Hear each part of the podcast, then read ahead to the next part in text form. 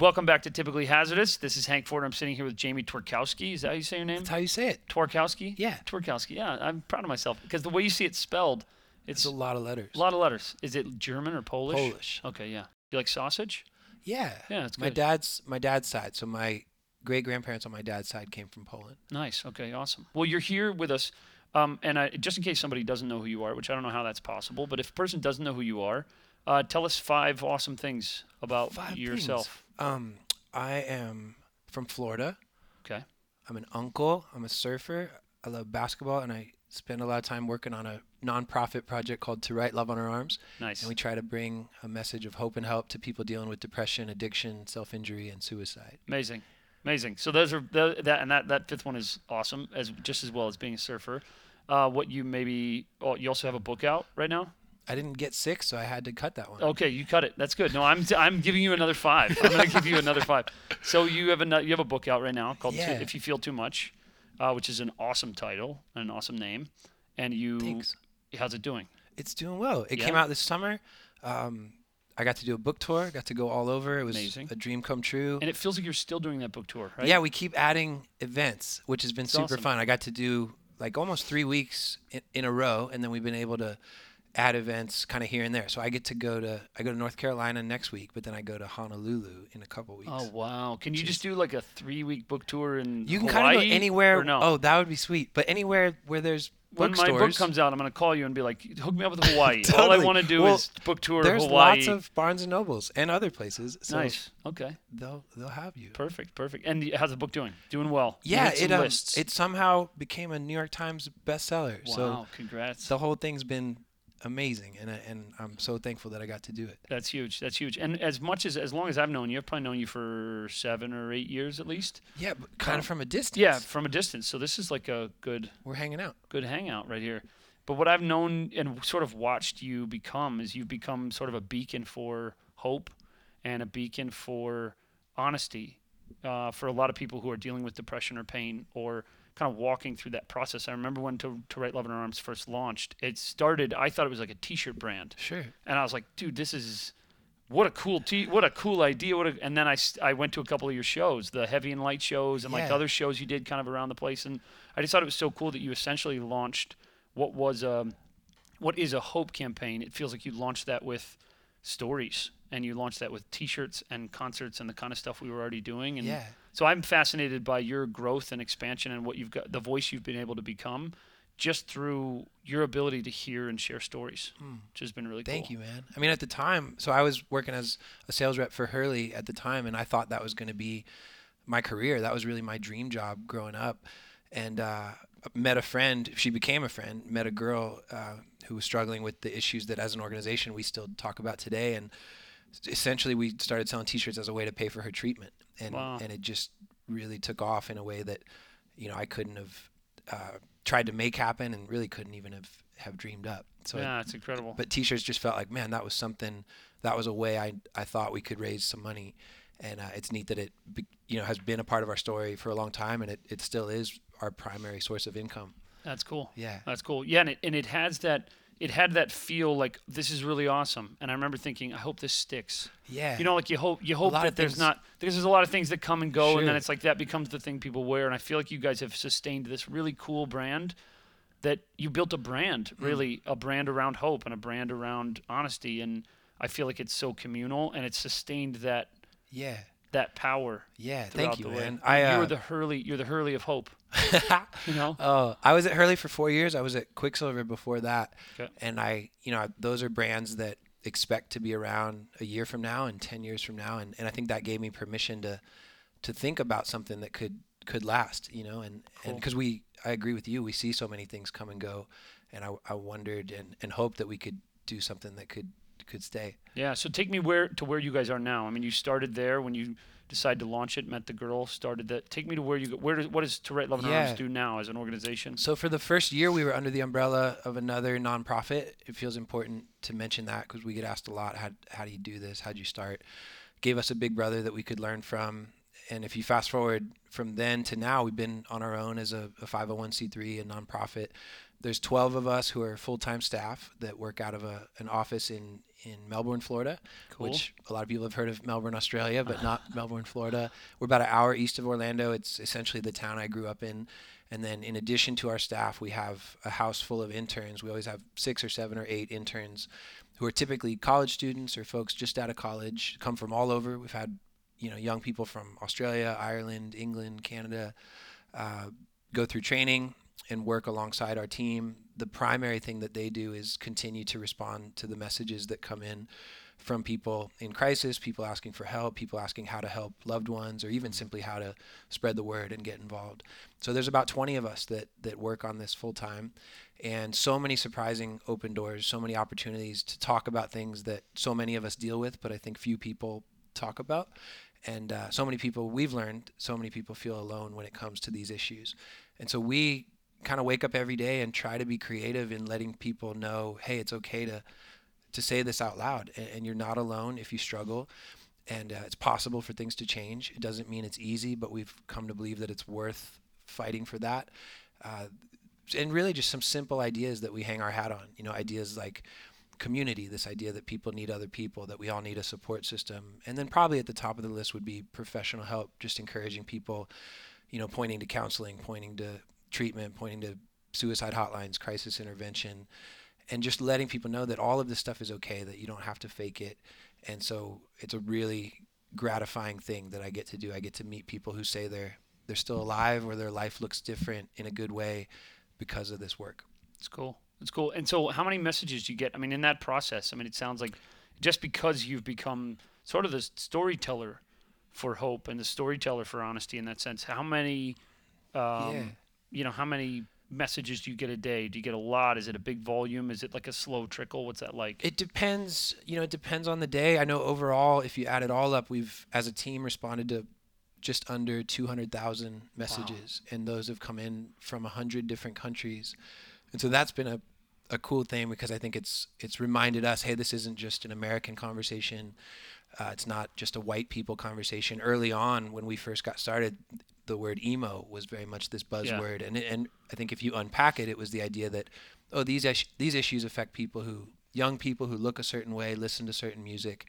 probably so have ri- they probably have rich parents, but they hate it, and they, you know, Yeah, Yeah. It, it's been cool to push back at at a lot of those ideas and just say, hey, I think this stuff is part of being alive. It's part of being a person on this planet. And so we hear from young people, old people, people who believe different things, people who dress differently, um, and it feels healthy to say, hey, this this seems to be people stuff. You That's know, cool. it's it's it's the human condition. That's cool. Now, for you, and a lot of this conversation, and like ty- typically, ha- typically hazardous, the podcast, I talked to you a little bit about what that is and why that is. Is so much about the risk of adventure and what it takes to go through something super risky. And I think there's two pieces for that. One is for you to leave a really cool surf brand job. I mean, it sounds like you kind of is that betrayal to go from Quiksilver to Hurley, or is that like well, I, does that make you a I traitor I was an for? assistant. I was a sub rep, which essentially means an assistant to the main rep at Okay. Quiksilver. And I was I was young. I was 22, and I joke I wasn't good at it.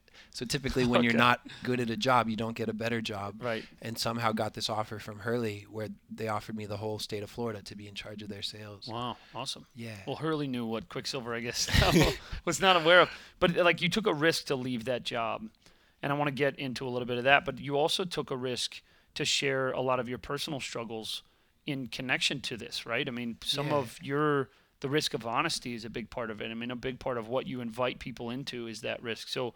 I want to talk really about those two things about Sure. that sort of typically hazardous. You decide to start an organization and you go, yeah, I think I want to do this. Now, in your mind, did you have a sense of scale? Are you where you thought you would be, or are you like, man, we're behind, we're almost oh, there? Oh, no. I didn't know if it could last six months. I didn't know if it could be a job for one person. I mean, that one person being me.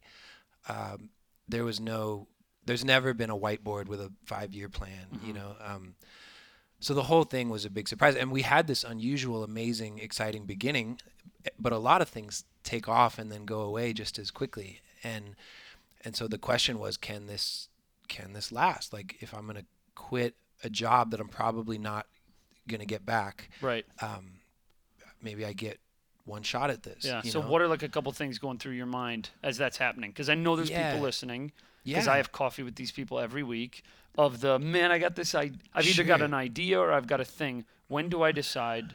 Yeah. I've just got to do it. Well, for me, it, it I kind of came to a crossroads where, for a while, at first I was doing both. The, this to write love on arms thing was happening, and at first it was built around just trying to help my friend Renee. But my sales job was being compromised, and I finally got a call from my sales manager at the time, and and it was like things came to a head, and he said, "Hey, what's going on? Like what?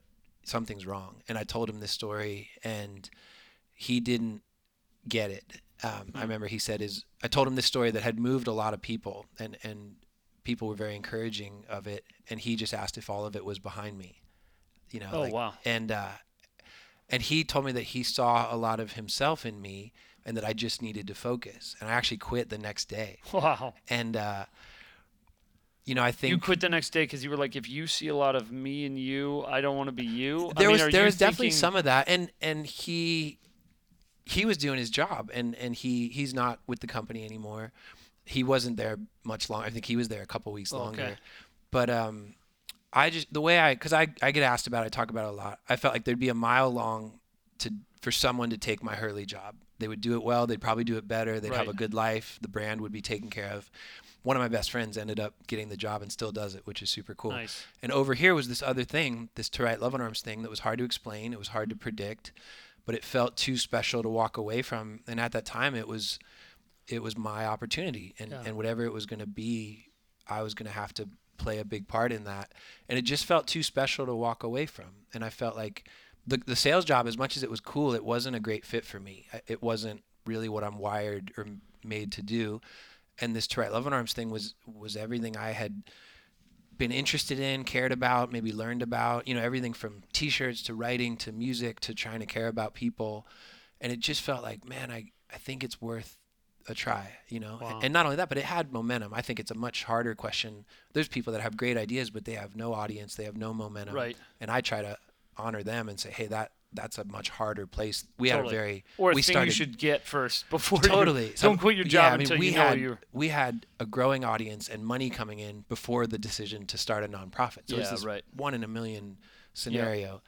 But yeah, it just felt like I, I I thought it might be the chance to bring my heart to work. And That's that, that's a chance. That's a, a phrase that I think I use a lot to explain it. And when I talk to young people to try to encourage them to do that kind of job, Hmm. because so many people do jobs that they hate or at least don't like, and uh, and I'm thankful, and I feel like our team is thankful that we get to do something that feels significant and meaningful. Yeah, that's cool. That's cool. So for you, uh, when you're you're going through this process, and you're doing this for Renee, but in along that way and like kind of parallel to that, you're also in a position in your life where you're having. Do you have any solidarity with her? Like just in terms of your own story Yeah, and yeah. maybe struggle with pain. What was that like to sort of? Because honestly, as you become that guy, or when you become that guy, then everybody's going to go, "Oh, okay. So does he struggle with some of these sure. same things?" Yeah, Was that a risk? Did you have that thought of like going, "Man, do I?" yeah. open this really up to the world. For me, um, I'm someone who struggles with depression, and I, I have for years.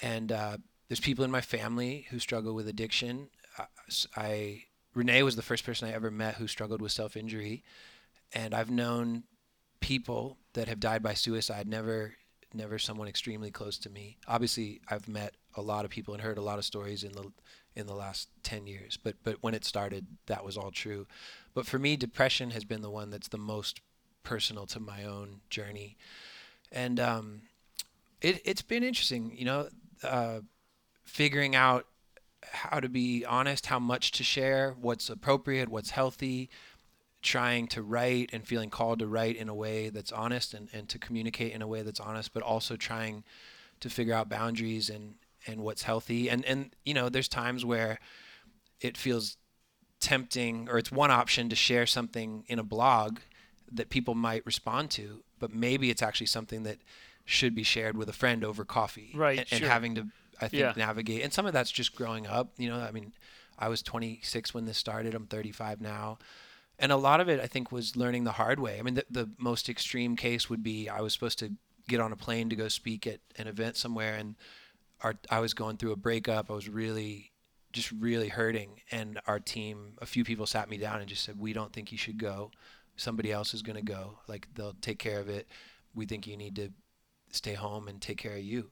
Wow. And um, and so I think just learning, I got comfortable standing on a stage talking about it's okay to be honest, it's okay to get help, it's okay to take medicine, it's you should go to counseling. But I got comfortable saying that stuff before I had taken those steps. wow. And so in the last, you know, five years, those things have changed where now I can speak from a place of, hey, I, I've been on antidepressants for the last several years. I, I've had different seasons of sitting with a counselor. Yeah. And uh, I've come to believe that honesty is contagious. So my hope is if I can be honest about my own struggle and, and some of the steps I've taken, um, and even the healing and stability that I've found, that it makes it easier for someone else to take some of those steps. Yeah, that's cool. So diving into some of those topics or some of those things that you did, that you talk about, do you feel like dispre- depression is a spiritual thing? Oh man, I've never been asked. Our friend Rob says everything is spiritual. Yeah, that's right. I don't know if that gets me it's off a the great tour. If you didn't see it, you I, need to.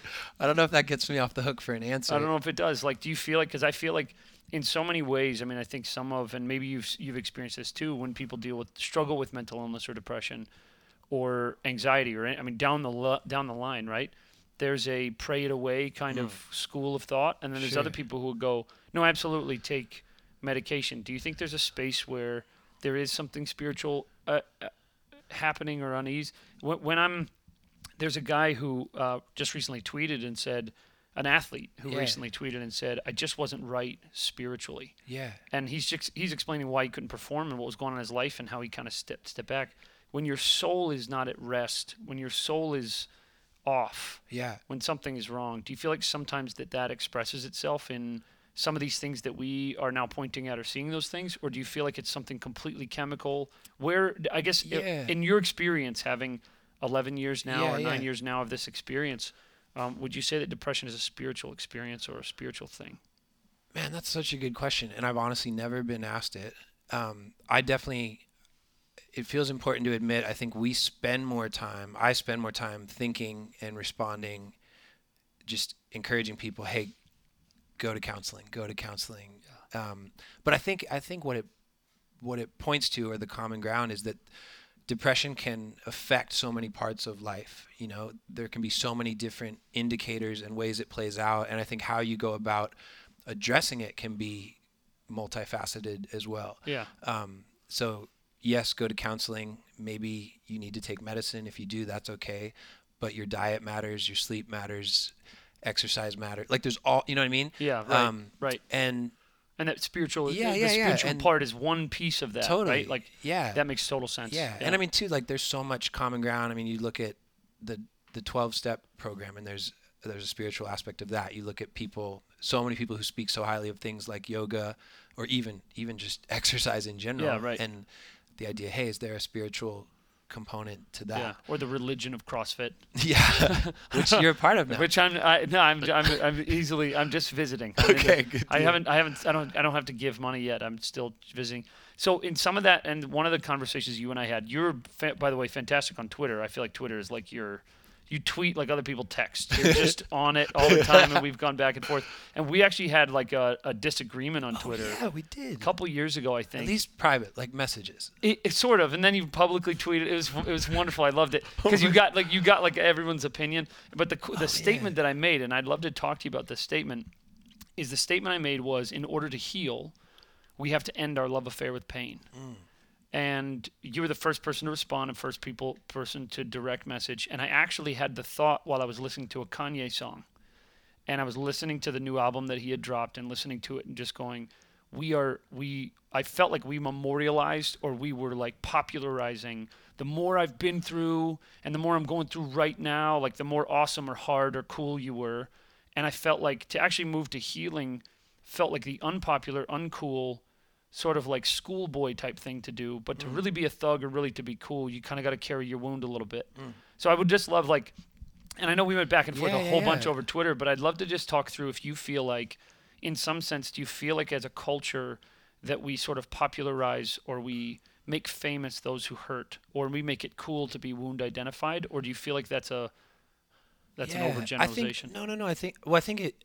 it can be that phrase that you used i think could mean different things to different people. You know what i mean? And and so i think i think that's probably like even as i sit here now that's what comes to mind is what you said makes total sense and i totally agree with it. And there's someone else who might take offense to it because they feel like they like it's not a love affair but they don't know how to escape it. You know what i mean? Sure, like, yeah. like there's pain seems to be this common thread through their story and they've maybe they've done all the right things they've taken all the right steps and um, and it feels like pain has a love affair with them maybe Sure, you know I mean? yeah. so like I think it holds them as opposed to them. yeah yeah but i think on. there's truth on both sides and and i have a friend who calls things like that like a pregnant statement like there's so much yeah, to right. it you know um, Which makes it good. It got a lot of retweets. You know. yeah But you're But- right. but- yeah, I totally yeah. see, and that's what I and I think I even said that over Twitter. Like, I totally see how a person would go, "Wait a minute, I don't love this. Like, I hate this." I think whereas a, a part of what's be what's cool in LA or whatever is to talk about, man, it, oh yeah it gives you the look in your eye and it kind of gives you that brokenness. And I remember I was at a fashion week as a photographer, and one of the guys leaned over and he said, "Man, broken people photograph so much better than healthy people." And I was like, "Sorry, what?" I was like, "Yeah." He goes, "You you give me somebody who's done a lot of coke, and he's like, they'll their their pictures will look beautiful." And I was like, I didn't even I didn't even know how to calculate yeah, that in my brain as like. I, I just Yeah. didn't know where that fit, and I don't remember who said it or Yeah, yeah. who said it to me. I just remember thinking, "No." Yeah. I, in my mind, I was like, "I'm gonna take pictures of healthy people." yeah yeah I want to take pictures of healthy people and go, no, you can. I want to take pictures of healthy people who used to be broken, yeah as a or used. I mean, everybody's still. We're all still broken, but who went through it, as opposed to somebody who's sort of in the mix of yeah of a post coke binge. Sure. Does that sure. make sense? Like, yeah. No, man. I think what you're saying makes. I mean, I like even the Weeknd as an example. The artist, Mm-hmm. the Weeknd, um, who I've heard has a girlfriend now, which I'm actually I think is good news because it's all of, not all, but it feels like all of his songs. It's like, it's drugs, it's excess, it's sex, it's. They're painful songs, like Right, you know what I mean, like where you would hope for better for him, for anyone. Um, and and so that would be an example like he's a superstar at the moment Sure. and and it, there's so much pain in those songs And I you know? feel that. I mean, I feel that even with Adele, like twenty that twenty five album, which by the way is on repeat in Mm. Yeah, my yeah, Jeep. yeah. If you can, like, if you look back, I'm not on the phone. I'm singing. Yeah. I'm not talking on my Bluetooth. I'm singing the Adele songs Yeah. and having a moment. But I feel like there's so much of that we would glorify a little bit of that wound identified Totally, space. Like, yeah. do you feel? How do you feel like? And I guess this would be my question for you, of being an expert in the space, is how do people heal, and move away from a wound identification where this becomes their their thing. Oh, they're the guy who broke up with the girl. Oh, they're the person who had who was abused. They're the person who like. How do you move out of that wound identified space into a space where you, that's not what people know you for? Yeah, yeah. And that's not what people feel you for. No, Does that, make sense? yeah that makes sense i mean even that the difference between you know the victim and the the wounded healer you Yeah. know? Right. um I- i don't know the i can't remember the exact quote maybe i think anne lamott said you can't use your own sick mind to heal your own sick mind Oh wow. Yeah. So one, I think a starting point is like you're gonna need other people. You're gonna need other perspectives. You're gonna need other voices. We love to point to wisdom in the form of professional help. I mean, I, I end up sounding like a broken record. I'm I'm almost just. I feel like my job is to get people on the life raft to counseling. You know, and Yeah, just to right. try to be creative and disarming and encouraging and making that okay. And Yeah. and and not even pretending to be an expert of everything that happens once they get there, but I think in a in a unique space to just say, hey, it's you, that's where you should go, and that's Yeah. okay. For me, the starting point is you're gonna have to talk about your pain. You're gonna have to want to talk about it in a way that's healthy, not just wallowing, not Right, just staying yeah. there. Um, so I think, you know, talking. We all need a support system. We all need friends that we can be honest with. But I think counseling is so often a, a great first step. Cool. You know, and, and so that's I think what we point to the most. And from there, you can figure out, hey, is it a specific form of therapy? Is it counseling and medication? Right, You know what I mean? But right. but I think that's the thing we point to the most is hey, there's people that have dedicated a big part of their lives, certainly their careers, to helping folks through these things. Yeah, you know, to totally. helping people through the hardest parts of their story. So that's a great place to start. It's cool. It's cool. So for you, I feel like pain is some uh, is sometimes the greatest burden, and then, then sometimes in retrospect, and oftentimes for me, only in retrospect, Mm. is a great teacher. Yeah. Uh, How, have you, has your pain taught you something? Has your depression taught you something? I think it just it makes it personal because I'm aware of the opportunity I have to along with our team to bring hope to people, to try to encourage people and I get to meet people who say they're still alive because of this work that we do. And Cool. so to me it's I can't imagine a bigger honor in terms of a compliment to receive or, Yeah, or a, huge. a thing to experience. Um, and it makes it personal. It's not to say I couldn't do this work if I didn't struggle with depression, but I'm aware that I relate. Yeah, It, it doesn't right. mean that I relate perfectly to everyone, but I am aware of the struggle in my own life. And um, I'm thankful that hopefully that helps me interact with other people and even even talk and write about these things from a from a place that's personal. And and also that not just that pain but but trying to journey through it. So the the counseling, the the medicine side of it that I've taken those steps and now I can be honest about that stuff. Yeah. Do you think that the, I guess the struggle is use the word the struggle with depression. Do you feel like that's a lifelong thing, or do you feel like there's a is there a day where you go uh, I, I'm past that, I'm through that struggle I now? don't, I don't know. In my own story, I haven't reached that day. I've I've gotten off antidepressants and then I've gotten back on. Um, so I don't I don't think it's my place to to make a blanket statement. Um, But just for you, like Yeah, do you, ex- yeah, so do you expect that, or is it I a day? And that's just my experience. Sure, like going, sure. do you expect that, or do you look at it and you go, uh, no, this is just some. This is something I'm going to learn how to live with well. yeah. which I feel like is the same. I have, and not in the same way. I have a, a really high pitched ringing in my ears that started Mm. about a year and a half ago. Yeah. I don't expect it to ever go away. Sure. So the way, because when I do, then that's when it get anxious. Like, why won't it go away now and now? So there's some sense in which I go, I'm going to learn to live with a sound in my ear that only me and Bono hear. Yeah. Yeah. Yeah. That's how I like tell myself. Me, Bono, and Chris Martin have have tinnitus. Yeah. Yeah. We hear a high pitched frequency that no other human, Yeah. you know, and then I run into people who do. but I, I wonder, is it the same for you where you kind of go, yeah, I have this struggle, but it, I don't expect it to go away. I just Yeah. expect to learn how to deal. Dude, it's a great question because it's honestly not something I think about. Um, I want to be open to that because I think if I'm not open to that, I am saying it's a part of my identity. Mhm. You know what I mean? So that's why I think like I'm not married to the idea. Oh, I need to be on antidepressants for the rest of my life. Um, there might be a day where I come off it and stay off it, Yeah. but I'm also open to staying on or maybe it'll be a little bit of a roller coaster, a little bit of a journey with with different seasons. I know for me, some of it's circumstantial. So for me, and this isn't rocket science, a lot of people share this experience, but seasons of heartache or breakups hit me really hard, and and I haven't had one of those in a while. So um, it's been relatively smooth sailing, Okay. you know. Um, I'm just someone who I I think not to dodge the question, but I know I'm someone who feels things deeply. I mean that that's where the title of my book came from. I feel like I am someone who feels things too much, Mhm. and thankfully other people feel that way. They relate as well. So I I don't want to lose that. I, I'm thankful that I feel things. I feel like that's part of being human. You know, we all we all do. Um, but man, that's an interesting question because Cool. you're asking good questions. Yeah. um, okay, so three questions just to wrap up our Yeah, yeah. time together. The first one would be, what's your favorite thing about life? My favorite thing about life. Man, that's a great question.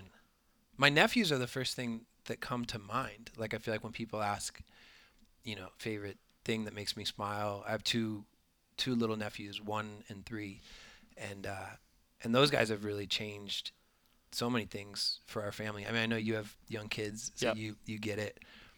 But uh yeah, in a way that's hard to explain, um I just feel like they help me slow down and you know how, how cool it is to see the world through their eyes Yeah, right. and they don't care if I'm successful or accomplished. Like they just want me to love them and play with them. Like there's just so many healthy takeaways. So they're definitely near the top of the list. Normally it's a little bit of a, a package deal. Like there's I've figured out there's a few things. Like I'm a I'm a basketball fan. I love surfing. Great. Okay, nephews to basketball. Okay, next. So next question would be, if you could give the world one gift, what would it be? Whoa. I mean, hope comes to mind. I feel like that's the thing I wake up and think about and work on. I think I have a heart for people, not only people who deal with pain, but I think I have a heart. I notice people who feel alone. Um, and yeah, I mean, hope's, hope's a broad word, you know, Yeah, that, sure. that can be unpacked and there's a lot to it.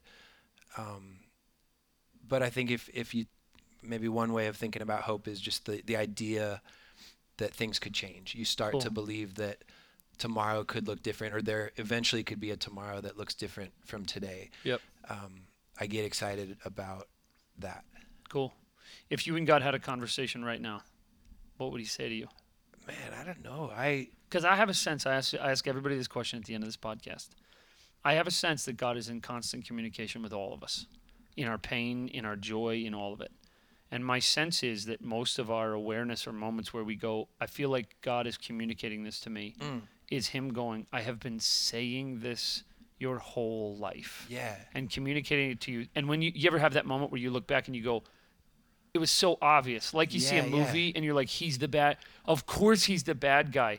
It's the same as when you're having a conversation with God where you have this moment where you're like, I feel like God is communicating something to me. And you look back and you go, he said it via a stranger at an Oh, airport. yeah, he yeah, said it via this thing got, got canceled or that girl that broke my heart or Yeah, like all those moments.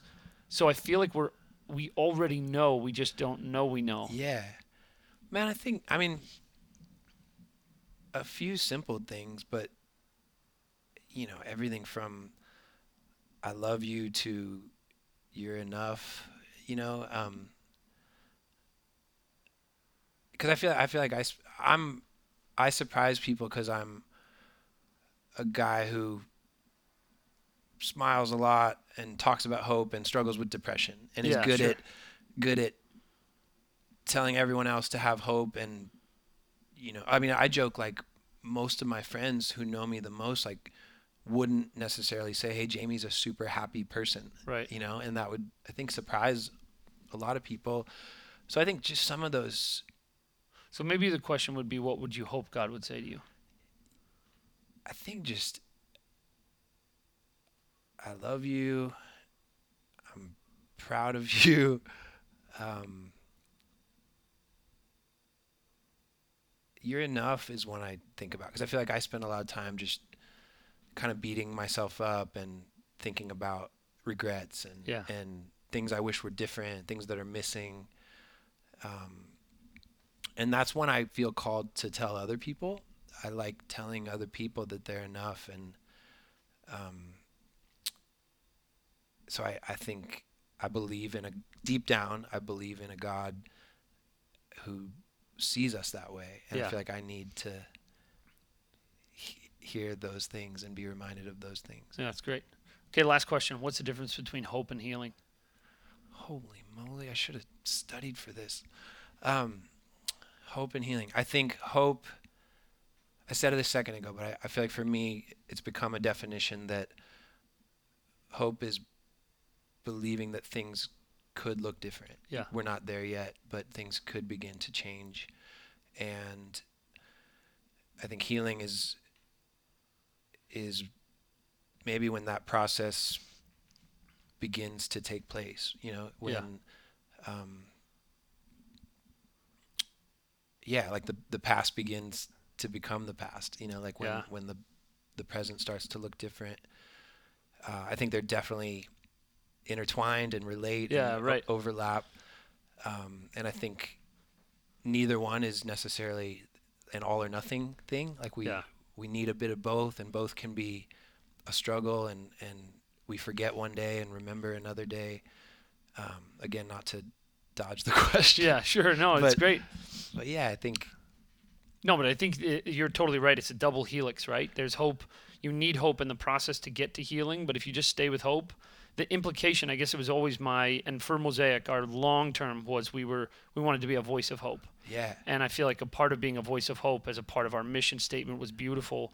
But I always wanted to make sure that everybody who was a, who heard our voice of hope were connected to healing. Mm. Because if you only have hope, sort of a yeah, uh, uh, man's search for meaning type of concept, if you only have hope, my my internal implication is that you just you never got to those first steps Sure. like you described those first steps where you go healing is actually happening Yeah. that there's actually hope in the healing Totally. that you can get it uh, you start to get that help you start to get to that place and so i think you're totally right it's a double helix of yeah. And kind of when, those two pieces when things begin to change, it gives you permission to believe that things can continue to Yeah. change. So I, I mean, totally saying what you just said, like how they intertwine. Yeah, and I always I would always tell people we want to be a voice of hope, but we want people to follow that voice to our hope, which our hope is in God, our hope is in Jesus, our hope is in faith, our hope is in love, our hope is in community, our hope is in each like we can constantly so I mean I guess that's what I always what I always tell people is if you're looking for hope, listen to wherever you hear it. Mm. Follow that voice to Yeah. wherever whoever the loudest hope voice is, go Yeah. for them. Yeah. Go towards them. If I'm not that person, you go wherever that Yeah. wherever that place that kind of gives you that space. So Jamie, a couple questions came in from Twitter. Thought you could just rip off and give me kind of short answers to these. Uh, does Jamie consider himself a motiv- motivational speaker or an inspirational speaker? Oh man, I don't consider myself either one. If I had to choose between those two words, I'd I'd probably go inspirational. Okay, gotcha. I, I I'm just I'm- a, a dude who I feel like motivational talks. speaker speaker Yeah. is uh, what's his name? What's his name? Matt Foley on Saturday Night Live. oh yeah So whenever people are like, oh, you, you give motivational, like if a person comes to church and hears Yeah, me talk, yeah. and they don't have a faith background, they go, oh, you're a great motivational speaker. It's like, no, no, no, no. I, I no, I'm sure there's people out there who do that, but that's uh, that's just a hard word. totally. Saturday Night Live ruined that I word I tend to make it. Sim- I'm like, no, I'm just a person who talks sometimes. yeah, exactly. Uh, what would you say are the healthiest habits 20 somethings can implement into their lives? oh man, I think we all need a support system. We all need real friends that we can be honest with. We're kind of, especially people in their 20s, the generation of the status update, and so the the pictures we like to hold up, the trophies we hold up throughout the day, and I like to ask the question, who gets to see the rest of it? Like who gets to Yeah. see the the stuff that you don't that you're not proud of, that you wish was different? Who do you have those conversations with? Because that Facebook stuff can be so dishonest about what's really happening in a person's Yeah. life. I actually had an idea. Maybe you're my co-founder for this. What doing? Instagram for all the other moments? Yes. Like a this sucks? You know what I mean? Like this is me feeling fat in the mirror, and it's not a selfie yeah, of my abs, it's a selfie of like my huge nipples or something. yeah. And then you have a person who goes like, hey Did "Hey, you start dad bod? Did you? I didn't, but I have one right now. I, No way. All the travel and stuff, it's been getting me. But I, I, my body disappears. Like I can go to CrossFit and be like, dude, this is amazing. And two Yeah. days later, it's like, I look like Leonardo DiCaprio on that beach or Yeah. whatever. You know, like it's Yeah. the old, old Leonardo DiCaprio. So, uh, friends, counseling, rest, exercise, play. I think a lot of people, especially you know, we're here in LA. A lot of people work incredibly hard. They're ambitious. They Yep. they live with a lot of stress and pressure, and um, I think trying to encourage people as much as they can to make space to to rest, to take care of you, to to do things that make you smile and make you feel alive.